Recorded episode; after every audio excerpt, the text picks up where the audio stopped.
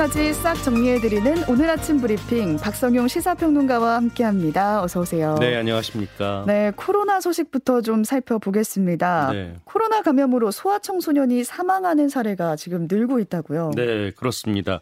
소아 청소년이 사망하는 사례는 지난해 11월에 처음 보고가 됐는데요. 그 뒤에 지금까지 모두 44명이 숨졌습니다. 특히 기저 질환이 없는데도 이 사망한 비율이 절반에 가까운 47.7%였습니다. 네. 나이별로는 9세 이하가 10세에서 18세 사이보다 2배 가량 더 많았는데요. 특히 9세 이하 사망 같은 경우에 최근에 늘었는데 29명 가운데 20%인 6명이 지난달부터 지금까지 발생을 했습니다. 이 관련해서 방역 당국은 이에 소아 청소년 사망자 가운데 90%가 백신 기초 접종을 완료하지 않았다고 했고요. 음. 무엇보다 기저질환이 있는 소아청소년에게는 백신 접종을 권고했습니다. 네. 이런 가운데 연휴가 끝나면서 이 신규 확진자 수가 18만 명 안팎까지 상승을 했는데요. 이 오늘 발표될 확진자 규모는 13만 명 중후반대가 될 것으로 예상이 됩니다. 방역 당국이 이제 확진자에게도 3차 접종을 당부를 했는데 재감염 때문인가요? 네, 일단 그렇습니다. 현재까지 코로나 누적 확진자 수는 2,100만 명이 넘습니다. 그러니까 국민의 40%가 이 코로나에 감염된 상황인데요. 그러네요. 여기에 재감염 비율은 5%를 넘었습니다. 음. 이 방역 당국은 미 접종군에 비해서 이 코로나에 두 번 감염될 위험이 2차 접종군은 48%, 3차 접종군은 74%가 낮다고 했는데요. 이에 따라서 확진 후에 최소 석 달 이후 3차 접종을 권고했습니다. 이 재감염자가 늘고 있는 상황에서 확진자도 3차 접종을 해야 한다는 겁니다. 음. 방역 당국은 오미크론의 효과가 있는 개량 백신이 이르면 다음 달에 도입될 것으로 보고 이달 말에 접종 계획을 발표할 계획이고요. 현재 유행을 주도하는 BA5 변이 대응 백신도 올해 하반기에 나올 것으로 보고 개발 진행 상황을 주시하고 있습니다. 네, 이 코로나 때문에 우리가 실내에서 마스크를 쓰고 활동을 하고 있는데 네. 이 마스크를 내 몸과 같이 다닌 지가 지금 2년이 넘었잖아요. 맞아요. 예. 근데 아직도 이 마스크 때문에 다투는 일이 벌어지고 있습니다. 최근에 편의점에서 이 마스크 때문에 폭행 사건도 벌어졌다고요? 네, 그렇습니다.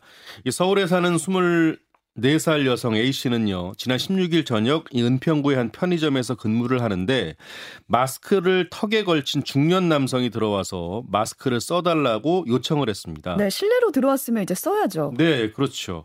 하지만 이 남성은 A씨의 말을 듣지 않은 채 계속 담배를 달라고 요청을 했고요. A씨는 거듭 마스크 착용을 부탁했다고 합니다. 예, 그런데 갑자기 남성이 이 카운터 안쪽에 A 씨에게 다가와서 오른손 주먹으로 강하게 A 씨 얼굴을 때렸고요. 오. A 씨는 그 충격으로 바닥에 쓰러졌습니다. 이후 정신을 차린 뒤에 이 편의점 비상 버튼을 눌러서 경찰에 신고했다고 합니다. 아, 이 남성 바로 체포가 됐습니까? 예, 일단 이야기해 드린 과정은 A씨가 제공한 편의점 폐쇄회로 TV에 모두 나옵니다. 이 경찰은 신고를 받고 바로 출동을 해서 현장에 있던 중년 남성을 현행범으로 체포했는데요. 이 남성은 A씨가 경찰에 신고한 사실을 알고도 도망가지 않고 편의점에서 대기하다 순순히 어. 체포에 일단 응했다고 합니다. 네. 안타깝게도 A 씨는 이 병원 진단 결과 입안이 찢어져서 다섯 바늘을 꿰맸고요. 위와 아래쪽에 이가 여러 개 흔들려서 아. 이후에 이 흔들리는 이를 모두 뽑아야 할 수도 있다고 합니다. 아, 이게 무슨 일인가요? 모두를 위해서 쓰자는 건데 네. 실내에서는 마스크를 써야 합니다. 현재 학교에서 체벌이 금지된 상태인데 그러다 보니까 교사를 때리거나 욕한 학생을 제재할 방법이 없어서 또 문제가 발생하고 있잖아요. 예. 이번에 그 제재를 가할 수 있는 법안이 발의가 됐다고요. 네, 그렇습니다. 어, 기존 대부분의 시도 교육청에서는요 학생 인권 조례에 따라서 간접 체벌은 물론이고 이 물리적인 고통을 주지 않는 대체 체벌까지 금지했습니다. 네. 이 때문에 문제 행동을 중단할 수단이 없었는데요. 이런 이유로 교사들은 이 난동을 부리 는 학생을 타이르는 것 외에는 제재 수단이 마땅치 않다라고 호소를 해왔습니다. 이 관련해서 국회 교육위원회 소속 이태규 의원이 이른바 교원 지휘법 개정안을 대표 발의했는데요. 문제 학생의 생활 기록부에 폭행 같은 교권 침해 사실을 기록하고 학생과 피해 교사를 분리하는 게 골자입니다. 음. 구체적으로 말씀을 드리면 학교장은 교원의 교육 활동을 침해한 학생의 학교 생활 기록부에 이 조치 내용을 작성해야 한다는 내용이 신설됐습니다. 아, 그리고 교장은 이 교육 활동 침해 행위를 인지한 경우에 지체 없이 가해자와 교원을 분리해야 한다는 내용도 새로 담겼는데요. 이 문제 학생을 교실 밖으로 내보낼 수 있는 법적 근거가 담긴 겁니다. 네. 또 서울시가 14조 원 이상을 투입해서 영유아 부모의 양육을 지원하기로 했는데요. 어떤 내용 담고 있습니까? 네, 일명 엄마 아빠 행복 프로젝트인데요. 네. 먼저 조부모 같이 사촌 이내 친인척에게 아이를 맡기는 경우, 그리고 민간 아이 돌봄 서비스를 이용하는 36개월 이하 영유아를 둔 일부 가정에게 월 30만 원의 돌봄 수당을 지원합니다. 아이가 2명일 경우에는 45만 원, 그리고 3명일 경우에는 60만 원이 지원됩니다. 음. 아, 또 갑자기 아이가 아플 때요. 이 대신 병원에 데려가거나 잠시 돌봐주는 지원 서비스를 내년 5개 자치구에서 시범 운영한다는 계획입니다. 네. 아, 그리고 아이의 등하원 시간대 옷 입히기, 준비물 챙기기 등을 지원하는 등하원 전담 아이 돌보미를요. 내년에 500명, 2026년까지 800명을 뽑아서 영유아 가정에 투입하기로 했습니다. 네, 긴급 돌봄 제공 기관도 좀 크게 늘린다고요? 네. 현재 740여 곳인 거점형 야간 보육 어린이집과 시간제 보육 어린이집 같은 긴급 돌봄 제공 기관을 2026년까지 1,200여 곳으로 확대하고요. 민간 키즈카페보다 저렴한 가격에 이용할 수 있는 서울형 키즈카페 역시 2026년까지 400곳으로 늘려서 동별로 한 개소를 배치하기로 했습니다. 이 밖에 영유아 부모의 외출 편의성을 높이기 위해서요. 이 기저귀 교환대와 수유실 등을 갖춘 서울 엄마 아빠 VIP 존을 올해 안에 두 곳, 2026년까지 66곳을 음. 설치합니다. 네. 또 공영 주차장에 있던 여성 우선 주차장 모두를 이 내년에 가족을 동반한 차량을 위한 주차 공간인 가족 우선 주차장으로 바꾸기로 했습니다. 네, 양육자가 행복해야 아이도 가정도 행복한 거잖아요. 예, 그렇습니다. 네, 서울시의 일명 엄마 아빠 행복 프로젝트 잘 진행되는지 지켜보겠습니다. 네. 집중호우에 따른 피해 복구가 한창인데요. 또 다른 후유증이 속출하고 있습니다. 네. 아, 먼저 전남 목포 남항은요. 영산강 상류에서부터 떠내려온 쓰레기로 몸살을 앓고 있는데요. 네. 목포 앞바다 약 10만 제곱미터에 걸쳐 쓰레기가 넘쳐났습니다. 당국은 집중호우가 소강 상태에 들면서 쓰레기 수거 작업에 나섰지만 이 해수면을 뒤덮은 쓰레기는 좀처럼 줄지 않고 있는 상황입니다. 이 댐 호수에도 쓰레기 섬이 생겼는데요. 아, 쓰레기 섬. 네. 네, 제천 청풍호 수면은 남한강 상류에서 떠내려온 부유물이 가득했습니다. 네. 수자원공사가 추정한 쓰레기 양만 15,000제곱미터에 달합니다. 이렇게 떠밀려온 부유 쓰레기들은 나뭇가지를 비롯해서 플라스틱 같은 합성 수지와 스티로폼, 각종 생활 쓰레기 등이 뒤엉켜 있는데요. 수질 오염마저 우려되고 있습니다. 예, 그런데 오늘 또다시 비 소식이 있어서요. 음. 이 복구 작업이 끝나려면 2주일은 더 걸릴 것으로 추정이 되고 있습니다. 네, 또 걱정이 되는 게 농경지가 침수되면서 채소값도 폭등하고 있잖아요. 네, 그렇습니다. 이번 집중호우로 농작물 천여 헥타르, 비닐하우스 0.1 헥타르, 농경지 유실 매몰 10 헥타르의 피해가 발생했는데요. 농작물 가운데서는 벼가 가장 많고요. 채소와 밭작물이 뒤를 이었습니다. 이에 따라 채소와 과일의 반입량 자체가 줄었는데요. 특히 배추와 시금치, 상추 등은 집중 호우에 품질이 떨어져서 이 산지에서는 수확을 중단하는 상황도 생겼습니다. 이 같은 수확량 감소는 곧바로 가격 인상을 불렀는데요. 음. 이 추석을 앞둔 상황에서 서민들의 장바구니 물가에 비상이 걸린 상황입니다. 네, 그것도 그렇고 또 비상이 걸린 곳이 한 곳이 더 있는데 네. 농민들이 지금 많은 피해를 입은 상태인데요. 엎친 데 덮친 격으로 강원도 양구에 있는 돼지 농장에서 아프리카 돼지열병이 확인이 됐다고요. 네, 그렇습니다. 올해 두 번째 발생한 아프리카 돼지열병인데요. 해당 농장은 돼지 5,600여 마리를 사육하고 있는 있는데 그제 낮에 폐사체가 발견이 됐고 이 폐사체에서 바이러스가 나왔습니다. 음. 방역 당국은 곧바로 초동 방역팀과 역학조사반을 현장에 파견해서 외부인과 가축 차량의 출입 통제하고요. 소독과 역학조사 같은 긴급 방역 조치를 진행했습니다. 그리고 오늘 밤 10시 30분까지 어, 48시간 동안 강원도의 돼지 농장과 도축장 등의 일시 이동 중지 명령을 발령했는데요. 어, 또 이 농장에서 기르던 돼지 5,600여 마리는 매몰 처분될 예정입니다. 어, 추석을 앞두고 발생한 돼지 열병에 방역 당국이 지금 비상에 걸린 상황인데요. 네. 추석 물가에 또 영향을 줄 수 있다는 우려가 나오고 있습니다. 네.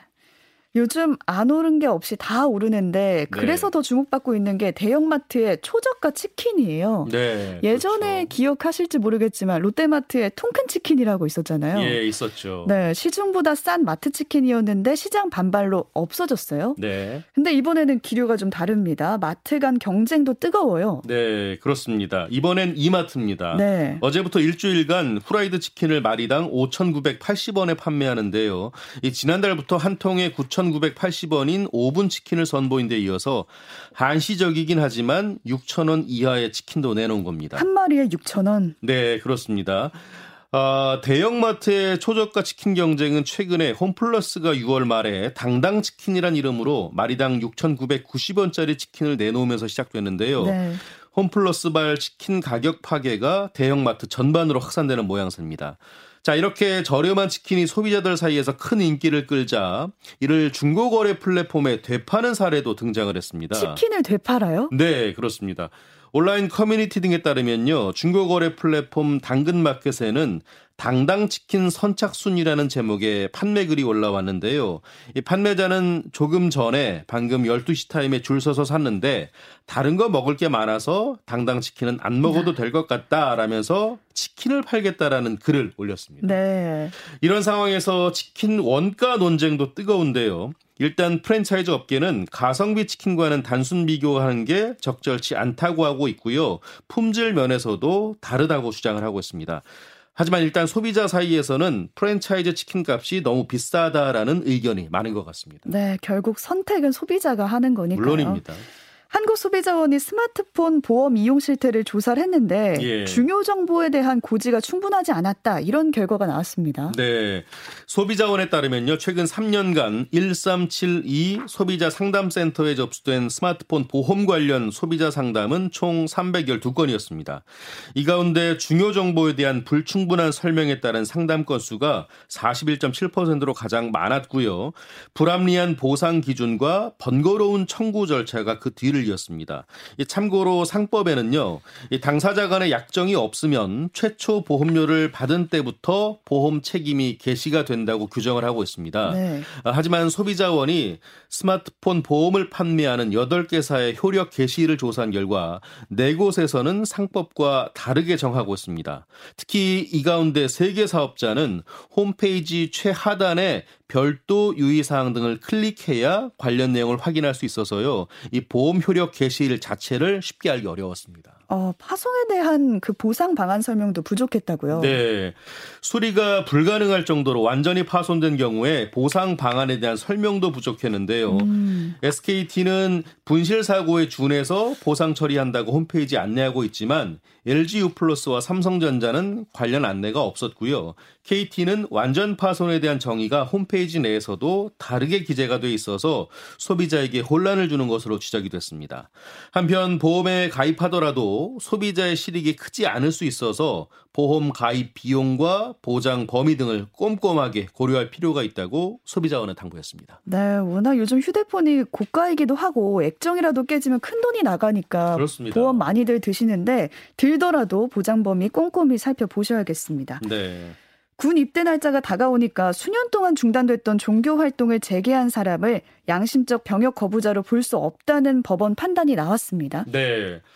20대 A씨는요, 17살이던 지난 2011년 여호와의 증인 신도가 됐습니다. 이후 지난 2013년에 첫 입영 통지서가 받아, 통지서를 받았지만 네. 대학 진학 예정이라는 이유로 입영을 연기했습니다. 이후에도 자격 시험과 국가고시 응시, 취업과 질병 등을 이유로 모두 6차례 입대를 미뤘고요.